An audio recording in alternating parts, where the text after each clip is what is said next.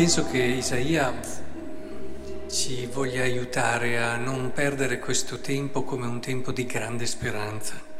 Avete visto, ha elencato varie situazioni, anche di grande difficoltà. Tutte queste però hanno saputo superare la difficoltà, superare il momento terribile e ritrovare in lui una nuova speranza. Sterile che non hai partorito, prorompi di grida di gioia, tu che hai provato dolori, perché più numerosi sono i figli dell'abbandonata che i figli della maritata. E lì gioca in tutto questo brano sulle situazioni di difficoltà che poi ritrovano un sole stupendo, dal buio a una nuova giornata, carica e ricca di speranza. E così anche il Salmo, ti esalterò, Signore, perché mi hai risollevato, non hai permesso ai miei nemici di gioire su di me. Direi proprio la possibilità di risollevarsi.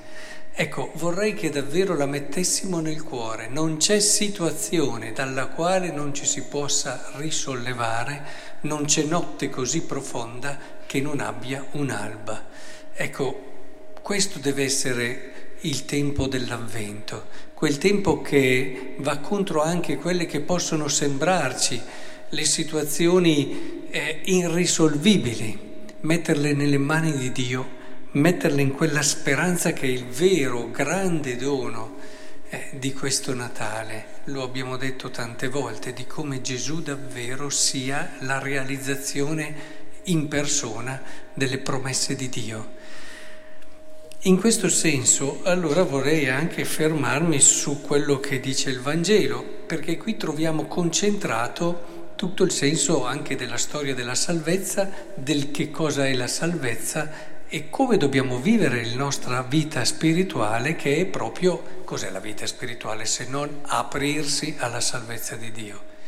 Noi non facciamo le preghiere, tutto quello che facciamo, i sacrifici, gli atti di carità, per diventare persone buone o giuste, semplicemente nel senso che ci giustifichiamo con le nostre opere, ma facciamo tutte queste cose per aprirci alla salvezza di Dio. Questo è il tema centrale di Paolo e ce lo siamo ripetuti tante volte, però qui lo ritroviamo ancora prima di Paolo, in colui che è il riferimento di San Paolo, che è Gesù.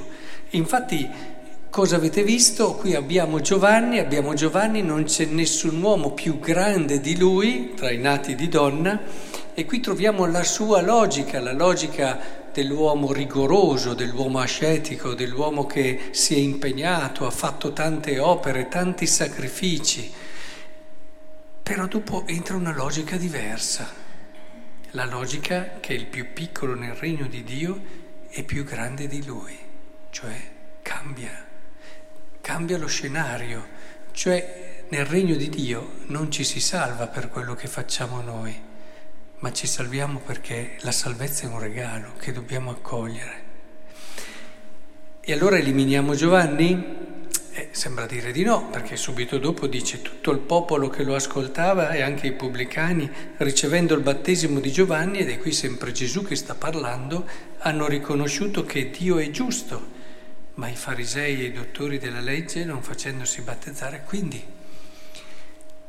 tutto quello che il cammino di Giovanni ci porta a riconoscere che Dio è giusto e Gesù ci fa capire cosa vuol dire giustizia di Dio, che cioè Lui ci salva ed è aprirsi alla sua giustizia e alla sua salvezza.